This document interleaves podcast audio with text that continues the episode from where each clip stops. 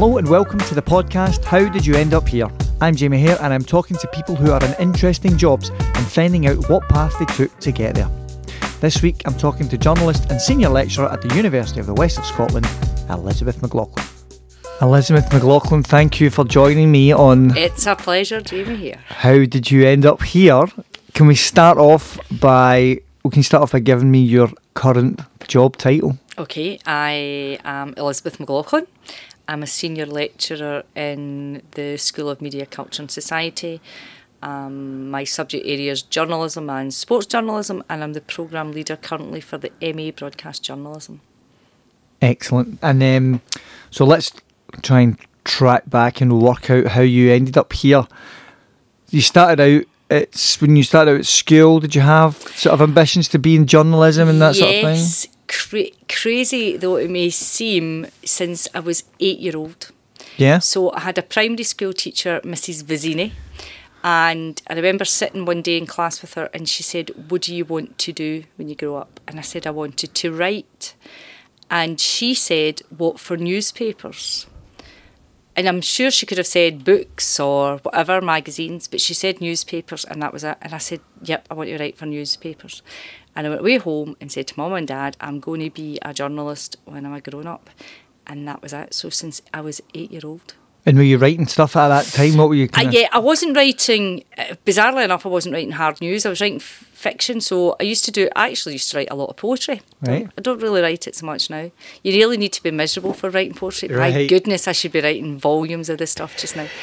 anyway, but uh, so I wrote a lot of poetry um, when I was sort of early teens, and before that, I got halfway through a novel which my mother says could have been J.K. Rowling. I could have been J.K. Rowling before her.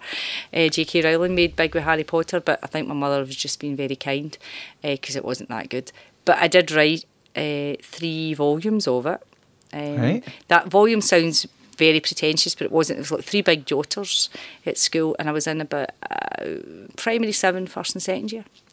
And it was this um, sort of island where strange things went on. Right. I don't know where that is now. My mother might have it somewhere in a loft somewhere. Anyway, so I did write. I did a lot of writing, and I I read it. I read a lot. I'm a ferocious reader. Right. Um, so I suppose I was always going to do something. I think with words and writing and things like that. And when you're reading, are you reading like the news, or are you reading like A combination of both. Uh, news related books and that sort of I- I- well, no, not so much. Again, a lot of it was still sort of fiction. Mm-hmm. Um, I read the newspapers. I watched the news. Um, quite a political family. Um, my dad was uh, was a member of the Labour Party.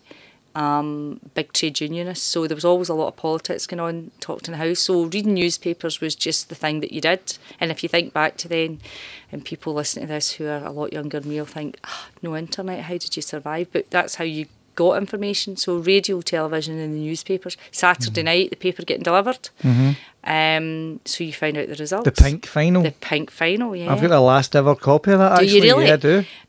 Um, we used to have a paper boy who I went to school with, uh, Alan McDonald, Mm-hmm. name check for him, and big Celtic fan. And Celtic, if Celtic get beat, we didn't get a paper. Right, right, right, so you always knew. went on strike. Yeah, so you always knew um, that you know Celtic hadn't won if Alan didn't turn up with my dad's paper on the Saturday night.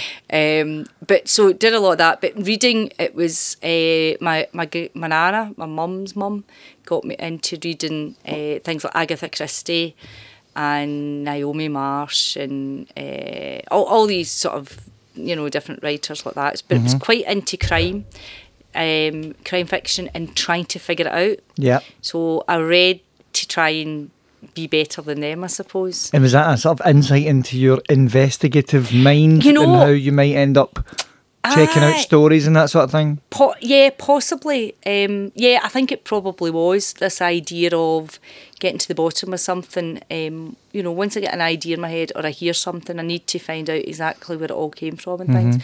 So there's definitely that in it, and I think also having quite um, a sort of left leaning um, family where everybody was equal. No one was any different. Everyone deserved a good, a, a- a proper chance at life, and so forth was something that was really important to me as a journalist. So I w- always wanted to be a journalist who fought for the people who couldn't fight for themselves, the voice of the people who didn't have a voice.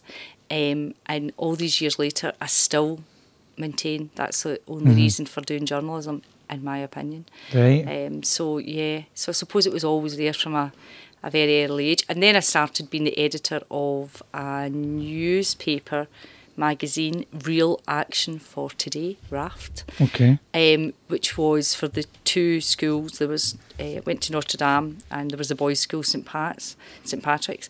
So we had a again, it was a political. So we did a lot in Amnesty International, we did a lot in CND, and I was the editor of that Okay. and then started doing a wee bit of writing for um, the Catholic Flourish and a wee bit for the Lennox Herald and so forth. So yeah, so I was I started writing and getting paid for writing before I'd actually left school. Uh huh. And and when you went so after school, did you did you study it formally or did you? No, I didn't. I got I got I did get offered a place at Napier, um, which was the only place to go. Um, but I actually started in my local paper. My very first job was at the Jewish Echo. I am ecumenical Yeah. in so many ways. Yeah, yeah, yeah. Um, so I worked in the Jewish Echo um, does that does that sort of thing matter? Like, I mean, the fact you know. No, it didn't because what I did, I was writing advertorials and I was Right. writing movie reviews and things. And right. bizarrely enough, I think out with of the editor, Ezra Golombok, that was his name. Mm-hmm. Cool name. Out with, uh, it was a cool name, cool guy actually. But out with of the editor, the majority, it, it, it was an ecumenical. There was like, you know, a couple of, I think, Jehovah Witnesses, a couple of Mormons Right. you know, me being Catholic, uh, or yeah, there was a whole mix. So no, you didn't. I mean, but that was my first, um, my first foray into newspapers, and then after about nine months there or something, I had an interview for a job at the Dumbarton Reporter, which was the local paper where my mum and dad lived, and uh, I got it, and that Awesome. was it. And did you study? So did you study anything then, or? Um, what what happened after that was the newspaper. There'll be journalism students all over the world crying when I say the next part, but newspapers at that point would pay for their trainees to go through to Napier.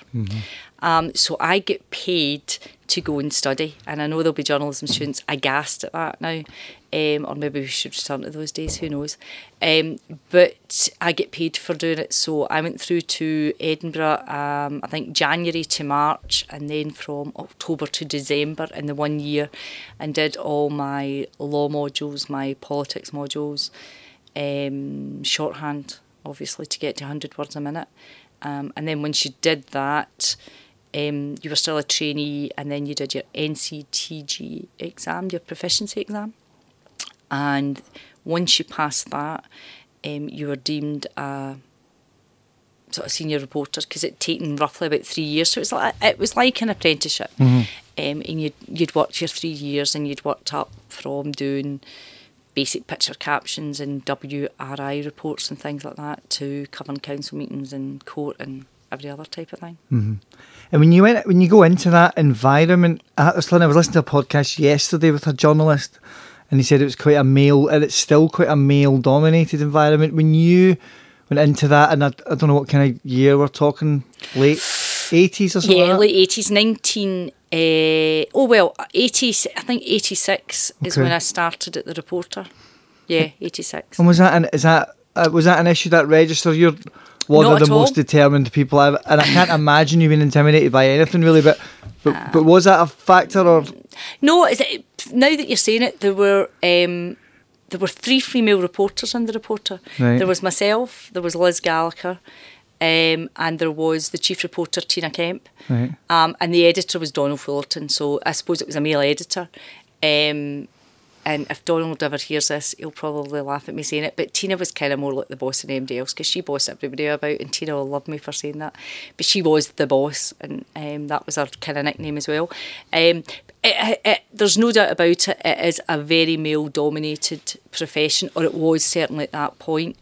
Um, but it never resonated with me, and possibly because I had two other females in the office in my very first sort of full time reporter job, that that didn't register at all. And then over the years, um, I've worked with a lot of you know guys in the job, but a lot of women as well. And I'm sure there are plenty of women out there who have been treated really badly, um, or have been belittled in some way because they're female. I can't say that I ever experienced that. That's not to say people didn't think it or walk out the room and Mm. say it, but they never said it to my face. So more the public actually. Public Right. were more so when I became an editor and you know they'd say I'd like to speak to the boss and I say you're speaking to her no no no I want to speak to the guy in charge and I'm like "Ah, there isn't a guy in charge it's me and it would be like oh, hen you're just out of school what you giving you you know being in charge of a paper and things like that so sometimes the public bizarrely enough were more so but maybe Because they had it- this stereotypical view of how newspapers should be, and Yep. Uh, you had a cigarette hanging out of one side of your mouth and you had a, you know, a, a whiskey in a glass the other side. Now, I'm not saying that that didn't happen. Uh, I never smoked and I don't like whiskey. But, and I, I actually could probably name you some women who Yeah, yeah. actually fit into that as well. But yeah, there was always this thing about, you know, you, they were kind of foul mouthed and they were bad tempered and they were hard bitten and they smoked, chain smoked, and they drank a lot. And I'm not saying none of that happened because it did happen, but it, you know, it wasn't the only type of journalist um, that you came across.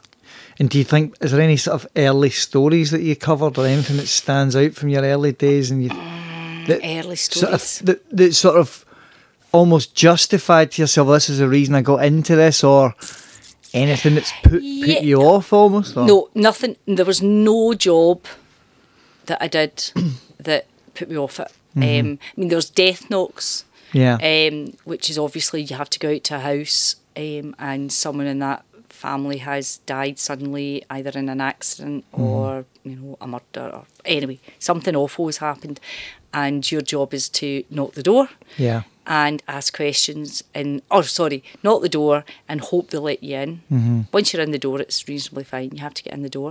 I never had a door shut in my face. right So I always get in. So possibly had a door been shut in my face, I might have felt slightly differently about it. Never bothered me. It was just part of the job.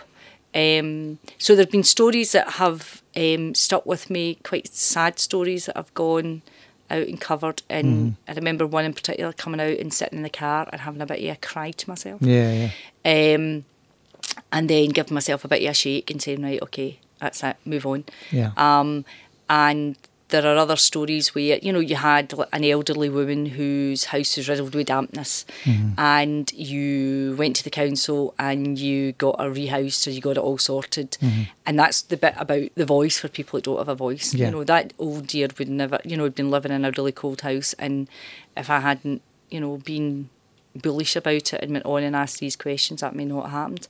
I remember once at Christmas, I was the editor of a paper at Christmas time, and the woman had three children, all in the uh, all under the age of sixteen, and someone had stolen her purse, and it had all her Christmas money in it, and it was like the twenty second, twenty third of December, right on Christmas, and she'd gone to get a loan, an emergency loan from the DSS at the time, and they had said that she didn't qualify.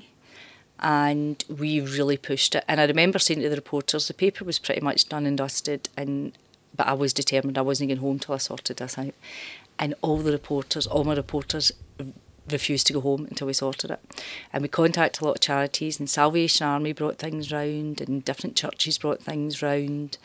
Um, and we got a taxi firm to take the woman and her children home, and they all had food for Christmas and all the rest of it, and had toys and all the rest of it. And we worked really hard, and we got the story. But to be honest, the story was the second to. Yeah. You know, most important thing was we had, and I remember some someone at the time saying that um, you know she'd shouldn't have put all her money in the one purse and all this ter- terrible thing, and it was like trying to blame her in some capacity for it. And I remember saying, even if she has some blame in it, these three children don't no and they deserve somebody to take care of them. So that was the type of story that would, um, you know, get my my my, my sort of my dander up, and I'd be like, no, this is not right. We need to do something about this. and how do you find do, do people come to you and ask for help or do you like in And- that instance you just Well, in that instance, it, It was a story that there had been a crime anyway. Or? Well, no, what happened with that one was actually the woman had not came to our office. Our office was across the, the road from the DSS. Right. So the woman had gone over to them and they had said they couldn't help her. And I think someone was. I remember someone, I think, saying they were on holiday. Uh, oh, sorry, it was, do you know what time of year it is? It's Christmas, and the person that runs that is now an annual leave. Or It was something ludicrous or whatever Yeah. like that. Anyway, the woman came out and she saw the Irvine Times, which were directly across the road. She saw the Irvine office and she just came across to tell us. And it was like, right, okay, this is it. We need to get this sorted. Yeah, yeah. Did cause a bit of grief. We had folk in from the DSS the following week Did you really? giving me a bit of a hard time about it. Right.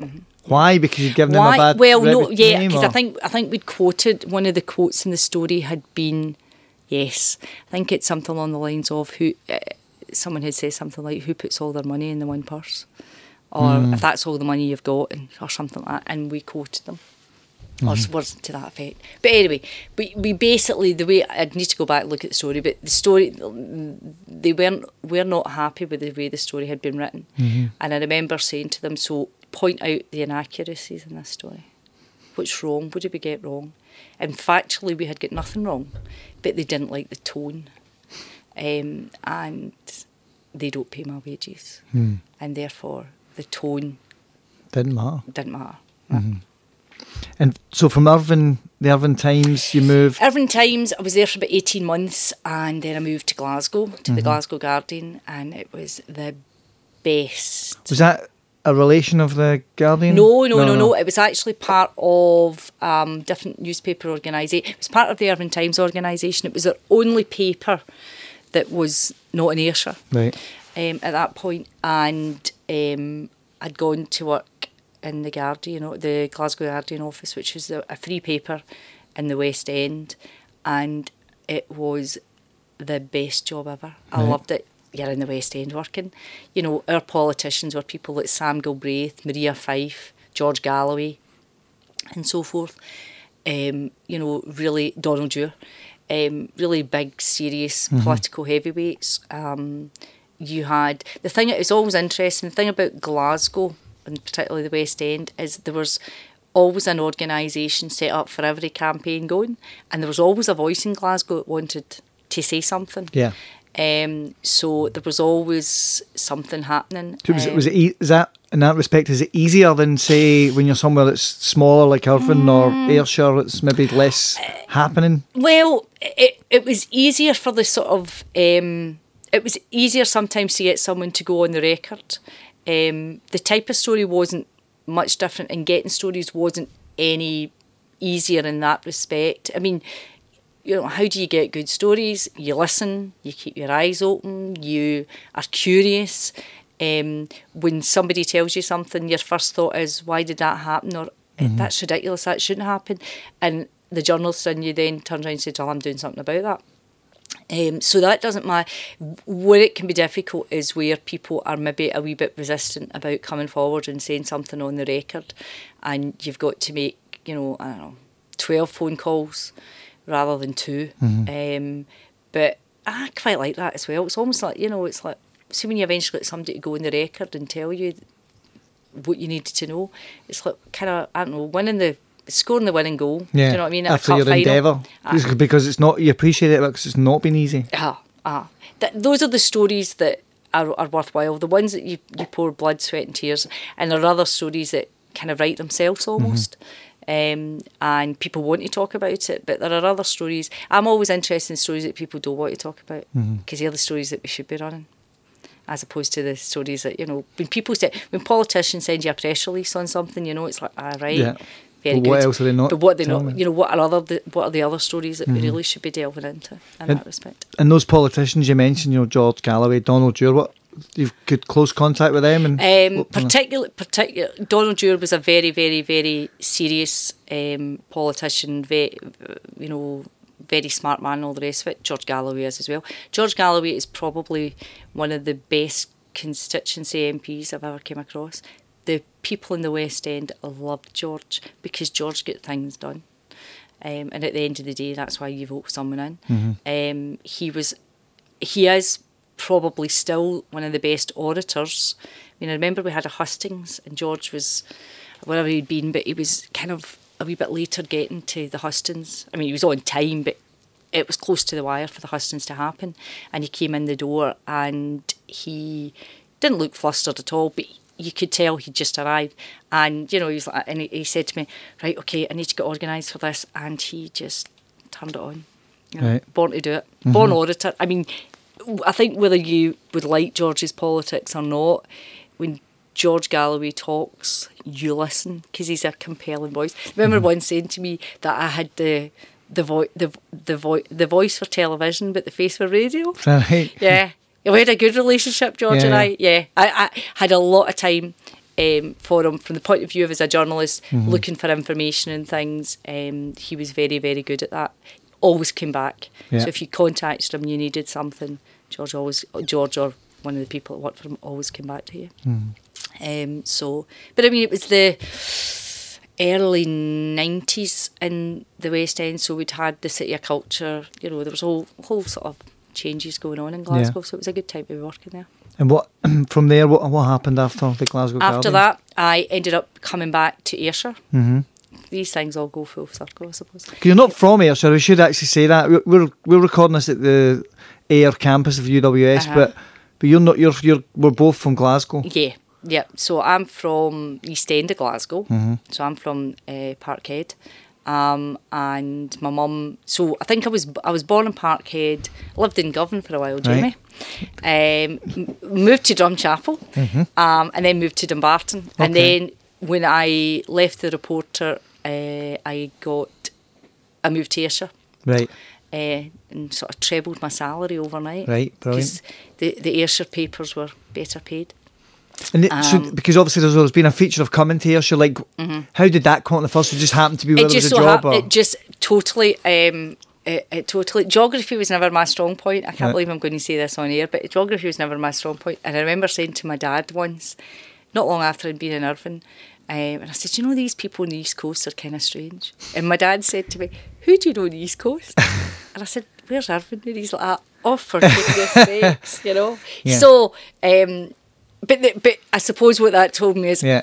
from someone who came from the west of Scotland, Ayrshire Yeah. didn't seem Yeah, like the west of Scotland I knew. Yeah, yeah. Um, so ended up in Ayrshire, and that was it. Mm-hmm. Yeah, It- yeah. It's you know, um, it was just one of those things. It, Mm-hmm. If the the job had been down south, Yeah. um, and caught my eye, I'm sure I'd have just moved down south. But it was the thing I did. And how did those moves come about? Was it because you thought, okay, I've been here for 18 Yeah, months, uh, now, now's the time to move? Or do people come Uh, to you? And, how, mm. and is that a feature of like journalism? You do you move for Yeah. quite a bit? I would I would say now journalists move all the time. Mm-hmm. Uh, I mean, I think it's different. It's very unusual to have a situation where you have a, someone who's in the same newspaper, Hmm. um, same role for more than f- uh, three or four years now. Yeah. Um, and why, I- why, is, that, is there a reason for that? uh, I, I do. Th- I think partly because, sadly, I think particularly local newspapers, um, the salaries aren't that high in some respects. Um, although, I mean, you know, Scotland used to have, in in um, economic terms, working for a newspaper in Scotland, you earn more money than down south. Um, but I think people um, move on more. I think there's different opportunities now. You know, the internet and online and so forth has given people the opportunity to go into different things, publish their own material, create their own website, you know, Yeah. do their own, do, do their own stuff. Um, but it, it was something that was almost like, uh, and there was the promotion prospect. So, um, you know, you moved from being a trainee to a senior reporter to potentially a news editor or a chief reporter and uh, and so forth. Um, and you get less of that now. And I think um, it's, I would say for a few years, in particular with journalism, they had a bad press, excuse the pun. Um, I think that's maybe slightly changed now, and I think people understand, the public understand why it's important to have a good, reliable, accurate, truthful, and honest press that that will stand up for the people who don't have a voice. Um, but I think for a wee while there's been a, a sense that being a journalist was something quite, you know, Yeah. sort of scra- I don't know, scraping the bottom of a budgie's cage or something like that. Um, whereas now um, there's but in terms of going back to your original question, Yeah. why did I move? You know, you just get to a point that you probably covered that you know the area quite well. Yeah. Um, you probably covered almost every story that you think you're going to come across there. And if there are no promotional prospects where you are, then you're looking to do the next thing. I suppose it's like, you know, you're only as good as your next story, really. Yeah. Um, and I used to, I love getting the stories. Don't know if I necessarily enjoyed writing them up because the the the sort of joy and the hard work and the satisfaction of getting all the information together. You can't really put that in the written. You just can't. Yeah, yeah. You know, on a flat bit of paper, you read the story, you think, "All right," and you think, Yeah. "Do you know how much blood, sweat, and tears and phone calls and hours that I spent in that?" So I think that kind of gets lost a wee bit when you get to the writing. So I always enjoy getting the stories, talking to new people, finding out things, Mm-hmm. um, and then if you get, I suppose, if you get to know an area quite well and you become maybe comfortable in it, Yeah. maybe not complacent, but definitely comfortable in it. It's like right, okay, I need to prove that I can still do this somewhere else, Mm-hmm. um, and meet new people, and they'll have different priorities or different types of story that you you want to cover. Um, so yeah, more normally I, I think the longest I was I was somewhere was editor of the Irvine Times, and that was about eight or nine years. Right. That's a lot, and that's Yeah. quite a long time. Yeah, yeah. Um, and that was the longest. Is it a hard transition from reporter to editor? Because you're now. I, I mean, uh, without really knowing what the dynamic is, you're the, Mm. Uh, bo- you're the You've gone boss. from being the bo- from to, to being the boss. Yeah. Maybe alongside people who you previously just Yeah, been on a level with, and then you're suddenly yeah. I a bit mean, like the guy who's a player and then he becomes a the manager. manager. Yeah, I think uh, yeah, there is a wee bit of that. Um, interesting when I became an editor, I never ever wanted to be. And if someone had, you know, gone back to when I was eight and I wanted to be a reporter, all I ever wanted to be was a reporter. Mm-hmm. And I remember, you know, looking at editors and thinking, ah, I don't want to do that. Why would I want to read other people's stories? Why am Mm. I not? I, I want to go out there and get the stories. So I remember uh, the first couple of months of becoming a newspaper editor. I became an editor when I was 23, Right. 24, something like that. That seems Um, young. To, is that it- young? It seems yeah, young to me. I- think I think it, yeah, it probably was. It's probably just me talking my way into things. Brilliant. Um, but I remember um, the first couple of months finding that quite difficult because people were coming in with their stories or they had ideas or I'd get a story and I was giving it to someone else to follow it through and it's about you know trusting them to do it or um, and when they get really excited about getting something really good and I wasn't getting that excitement then what happens eventually um, is that you actually get pleasure and satisfaction through your team Yeah. so you, you- it becomes about because you've enabled you. all this to Because- happen. yeah because you know if you've interviewed them and you've employed them then they're your guys. Yeah. you know and you're the one that's um, you know often giving them their first job Yeah. which is a big deal um, and you want and, and your paper um, and everything in it it you know the buck stops with you Mm-hmm. literally the buck stops with you so everything in it becomes a reflection of you as well so that kind of um, ownership Mm-hmm. comes back just in a different way Yeah, because you. So if you you've not necessarily written the words, but no. you've endorsed, but, you're yeah, endorsed. But you're them. endorsing it. You've read them. You've maybe rewritten them. You've tidied them up. You've assigned the job. Mm-hmm. Yeah. You've designed the pages. Um, you've met the deadline. Yeah. So there's all of those things that um, make it um, very rewarding. But I Mm-hmm. remember the first couple of months feeling a wee bit narked that everybody else was going out on things Yeah. and I'm stuck behind my desk. Well, that was my next question. You're in the office all the time. So did you miss not being out there and meeting Yeah. people and stuff? You're just Uh huh. I did do that. I mean, obviously, as an editor, you have to do the whole sort of shaking hands and get out and talk to people and schmooze and things. So there were certain things you'd go to and be invited to, and you need to do that because you're representing, you know, the paper and you know the readership and all the rest of it. But um,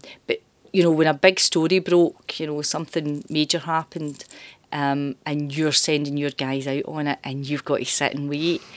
Um, yeah, that can be a wee bit. Yeah. Aye, that yeah. You, because you're just kicking your heels, going, "I hope well, they get this you, right." you- well, you're hoping they get it, and they sort of ask the right questions, and and there's a lot of trust in it. Yeah, there's yeah. a lot of trust in your reporters, which is why you need to be, I think, smart at who you who, Mm-hmm. who you interview when you interview people and who you give a job to, Mm-hmm. Because it is important that they're um, they're up, up to doing it and you trust them to ask the right questions and come back with the information that you Yeah. need to get a better story than any other paper does. hmm And so obviously now your edu- your full time job is education. What kind of when did you start taking your first steps into education? It kind of happened. The editor I was talking about, Donald Fullerton, actually, my, my first editor. Um, he was doing something at well Hamilton campus, but it was Bell College at the Yeah. time. He couldn't do it, um, and he asked me would I step in and do it, and it was to do an NCTJ thing to help with some exam stuff. So um, I was in doing a bit of that, and when I was in doing that, the person who was running the journalism department at that time said, "Would I like to come in and do some teaching?" They'd someone on away or whatever. Or anyway, they, they they were a, a, body short or something. Could I come in and do some teaching? And I was still edit. I was editor at the time, and I thought, mm, should I do this? Um, can I do it? And I thought, oh, well, I'll go in and try it. And I quite enjoyed it because it's almost like it is in some respects. Um, for me, anyway, it's an extension of being the editor. So you are responsible for shaping and advising and nurturing and assigning information and things, and you've got to be organised and you need to be able to multitask to nth degree. You need to remember what everyone is doing and when they're doing it as much as what you're doing yourself. Um, and in education, it's a wee bit. So that's kind of how. So I did bits and pieces um, for a number of years, um, and then I think becoming a mum was the sort of because up until then the newspapers had been my babies, Yeah, and then we have a real one. yeah, it's uh, the time factor is how much. I mean, I would, you know, folks that I worked with. I mean, I would work crazy hours. yeah. Um, and I, and I remember thinking, they pay me for doing this.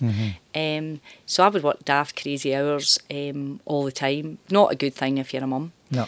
Um, so that was kind of the the major factor for changing changing careers in that respect.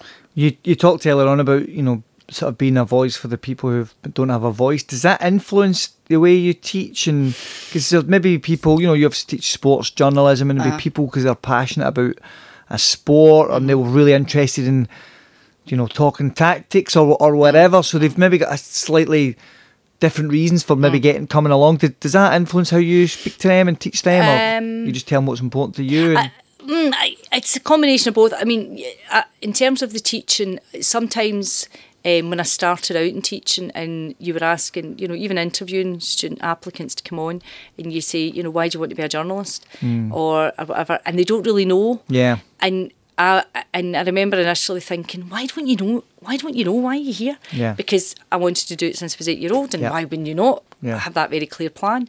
Um, the older I've got, I've realised that not everyone has that plan, and, and probably I was a bit weird in being like that.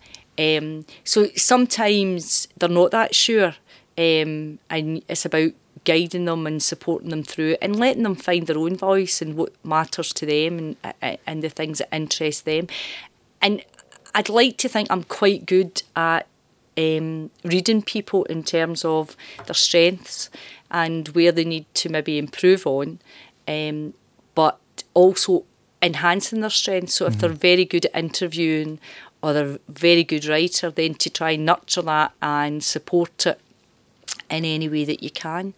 Um, but you know, a, a former colleague here who's now retired uh, used to say that I just wanted everybody to be like me in journalism, and that I teach everyone just to be like me. Now there is a bit of me that thinks, well, if everybody in journalism thought like me, the world would be a better place.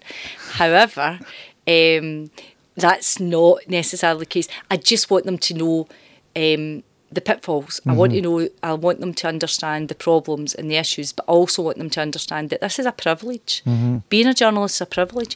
You get to ask questions that the the ordinary people, the public, don't get to ask. You get to be in places that the public don't necessarily get to. It is a real privilege, and sometimes you only get one chance at it. So you've got to nail it, Yeah. um, and you need to be, and you need to be resilient, and you need to be a wee bit tough. So I'd like to think I'm firm but fair yeah. um, on everyone. um, in terms of that. So I will give praise where praise is due. Um, and if things haven't gone as well, you know, we'll sit and we'll talk it through and hopefully what they don't do, I, I, I say to students all the time, and I used to say to my reporters, I don't mind you making mistakes. We'll learn from our mistakes. We don't learn from the things we do well. We only learn from the things that we don't do well and the things we need to improve on. Mm-hmm. But if you keep making the same mistake over and over and over again, then we're going to have a wee sit down and have a wee chat. Yeah.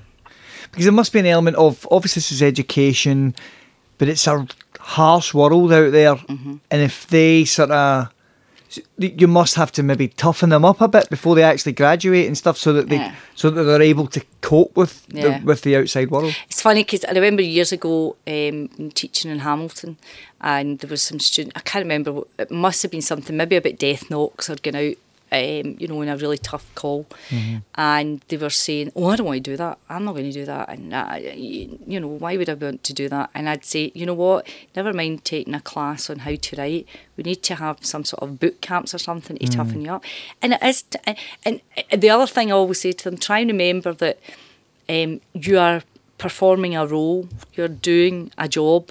So, you know, the Elizabeth McLaughlin who's a reporter isn't necessarily the Elizabeth McLaughlin who's a mum or a wife or a friend, although there might be people who say that that doesn't change. Yeah. But the point is, you know, me being, you know, quite dogmatic with a politician or um, relentlessly aiming to get information out of someone, that doesn't mean I do that in you know Yeah. my home life. Although, Yeah. as I said, there'll probably be a whole host of people saying yes, that's Yeah. exactly what you do. But at the same time, if they can even just adopt the Hmm. persona that they need and have in their head, I'm entitled to ask this, I am entitled to be here, and I am doing something that's really impo- important for people to know. And if you Mm-hmm. have that belief and you even just adopt that almost like an acting role, Yeah. then hopefully that just makes you stand that wee bit taller. Mm-hmm. Um, and me not being a particularly tall person, it's those couple of inches make a big Make a big difference.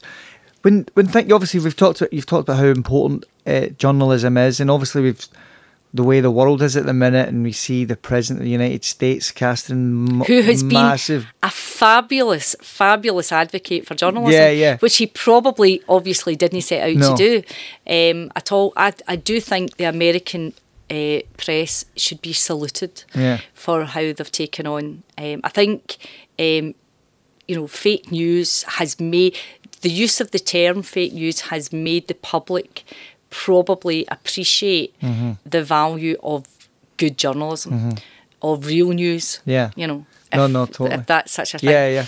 But and the fact that it is important to have people who are um, out there checking facts Mm-hmm. Yeah. and authenticating information um, and verifying things. Yeah. Um, you know, because I think before that it was something that kind of was taken for granted, but the public also liked to have a go at. Mm-hmm. Yeah. And then I think the likes of um, what's happened in America Mm-hmm. has made the the media, the print media in particular, Yeah. Mm-hmm. kind of flex its muscles a wee bit more and, and say, you know, we are going to investigate more. We're going to dig out all Yeah. this information.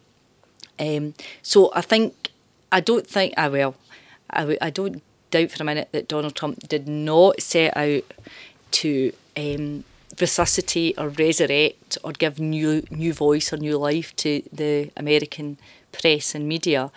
But he has done a remarkable uh-huh. job of doing that. Mm-hmm. But so on the sort of other side of the coin, from the sort of journalists who are doing some good stuff, and when things like the phone hacking scandal happens, maybe 2011, and we have a mm. major Sunday newspaper close like at mm. three days' notice, basically. Did, did that affect your job, or did it make make you not doubt yourself, but like doubt the industry? And did when you were obviously your election at that time, do Yeah. do, do you how you know how do you address that with with students? I mean, I think you address it. I mean, it's funny because people talk about, you know, what the the the news of the world, what journalists did, and all the rest of it, and we need tougher laws and all the rest of it. They broke the law. You know, there were laws. Yeah, yeah. They broke them by doing it. Um, I mean, I think in all professions there will be people who will um, toe the ethical moral line, and there will be others who will turn a blind eye to it. Um, you know, you get good teachers and bad teachers, you get good lawyers and bad lawyers, and all the rest of it. So I think in terms of the profession as a whole, um, there were probably some people who were appalled by it. Probably a lot more in the, the media who were thinking, well, tell us something we didn't know that was going on. Mm-hmm. Um, and I think what it, what again, it, it knocked journalism in terms of people thought that journalists, you know, hid in wardrobes and Mm-hmm. recorded everything and, you know, rummaged through people's bins and all the rest of it. And that's not to say that sort of thing didn't happen. Yeah. But I think when the News of the World scandal broke as such, um, it was it reinforced everybody's stereotypical prejudices about what journalism was, and it was like right, we all knew that. Um, I think what it then did was have people talk about how important it was to be, you know, stay within the law, um, and that there are codes and that we have um, conventions um, that that we adhere to. Um, but yes, it can be challenging. I mean, it was in terms of education, it was it was fascinating and interesting, um, and good material to talk to students about because it, it opens up that whole question about you know, so how far would you go to get a story? How far would you go to expose a wrong? Would you do a wrong to expose a wrong and so forth? So these are all big questions um, that need to be wrestled with, um, and when you have a live case like the News of the World and so forth. And I mean, the paper closing, no, I don't think any journalist wants to see a newspaper close. Um, it's a terrible thing t- for to happen. And also because um, it suggests that every single journalist at the News of the World was acting Yeah, well, the that- same way. that's the thing, and the reality Took was. a lot of people who Yeah. just had mortgages to pay and who hadn't done Exa- anything wrong. and- exactly. Other than they were, you know, they were tarred by that brush. Yeah. You know, so there are things like that. Mm-hmm. Um, but interestingly, you know, your last question about Tru- uh, Donald Trump and the impact on the media, um, I think. And I, I- don't know, but I would think that the, maybe the perception has slightly changed. Mm-hmm. But uh, it's maybe important to have people who do investigations. I'm not saying break the law to do them, Mm-hmm. but it's important to have people who will hold people to account. And for the for the future, you know, for the guys you're you're um, you're educating today, uh, on the one hand, there's probably never been so many opportunities to get their work out there. But in terms of making money, is like is it, it's a sort of it's maybe more you know it's paradoxically less easy if you know what I'm saying. I mean, what what kind of advice do you give to people who are you know they're graduating now? Uh, You know, it's funny because I, I, I get asked this by applicants when they come to for an interview, or their parents or whatever, Mm-hmm. you know, other jobs out there.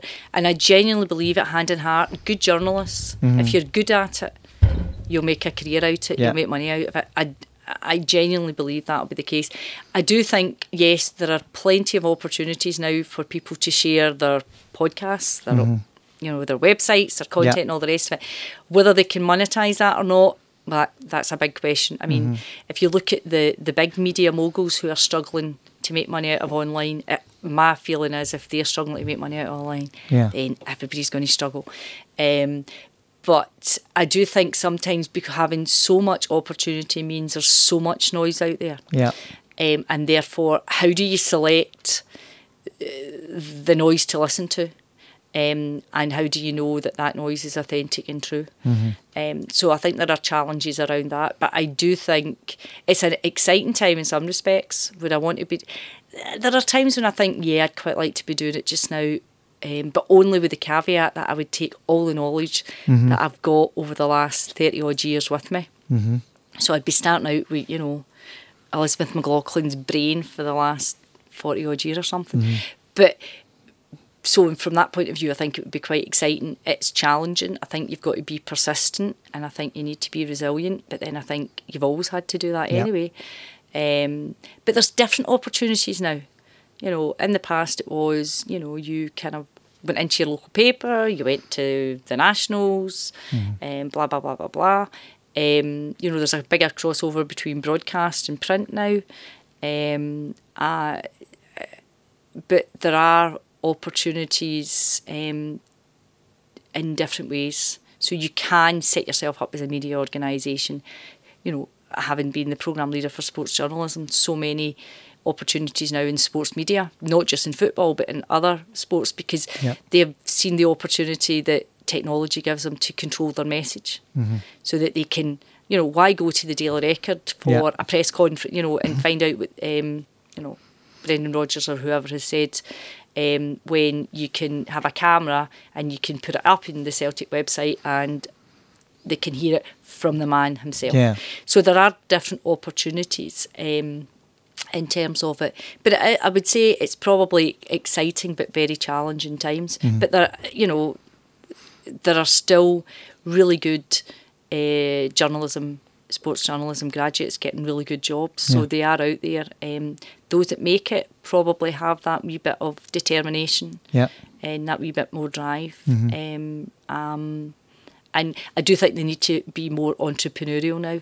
Um, going back to your question about Mm-hmm. Yeah. money, because at the end of the day, yes, you know, I've said earlier on that I can't believe people pay me for this, but at the same time, I needed to get paid Yeah. because I had mortgage and a car and Yeah. children and holidays. Yeah. So when this when the, the students come up to me and they've got great ideas, I'll say, right, fantastic, how you making money out of this? Mm-hmm. And their wee faces kind of fall, and I'll say, yeah, but you need to make money out of it. Yeah. So let's think about the business side of it, the business models of it as well. Which is key, obviously. Yeah. And just finally, really to finish off for yourself, you're obviously, as I say, with senior lecturer, UWS. You're on the board of the, the UWS Sirens netball team.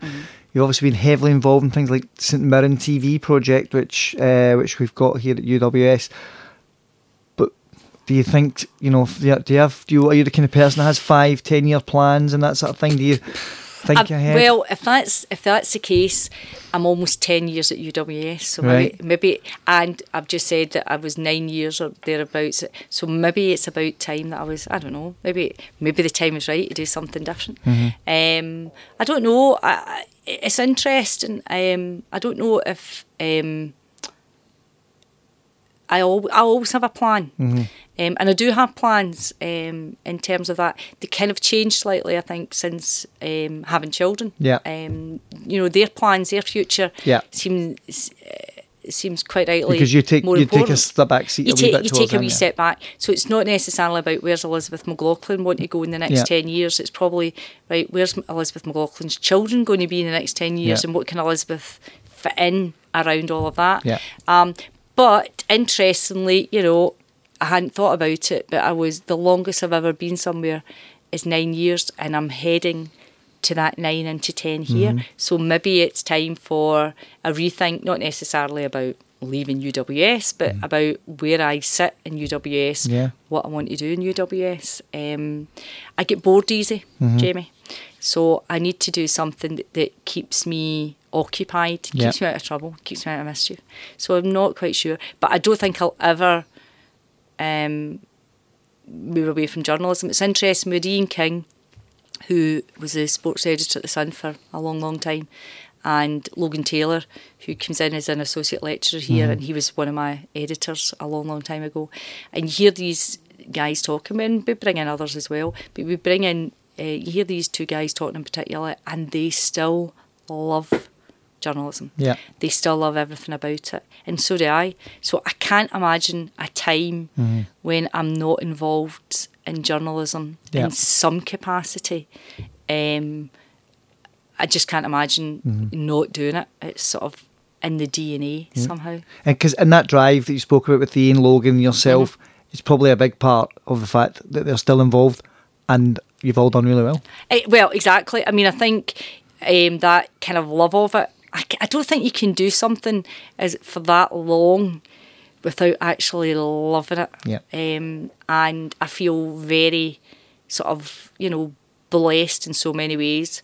Um, you know, I've interviewed a lot of politicians. I've you know been in so many royal visits. I think I've met them all. Um, and, you know, I've been in a cage with tigers. Logan Taylor will hate me for saying that out loud because the insurance was a nightmare. But so, you know, I've got to do some fantastic stuff. And you get to ask questions that, you know, nobody else gets to ask and talk to these people um, and hold them to account. It sounds as if that's all I do is hold people to account. Maybe that is what I do. Um, but I think you need journalists like that. But it is. It's about. Um, it's it, it's it's the best job in the world. I don't care what MD says. it is the best job in the world. Um, and I can't imagine it not being part of my future, whatever that may be. Elizabeth McLaughlin, thank you very much for taking the time to tell us how you ended up here. Jamie here, it's been a pleasure. And you know, you've made me think about things that I haven't thought about for a long time. Good. Well, I hope that's a positive. Oh, it was a very positive thing. Fantastic. Thank you very much. Thank you. That's all for this time. Thanks very much for downloading or streaming this first ever edition of How Did You End Up Here? You can follow me on Twitter, it's simple enough. I'm at Jamie Hare and give me your thoughts if you have any. Otherwise, I'll be back soon with the second edition. Until then, thanks very much for listening.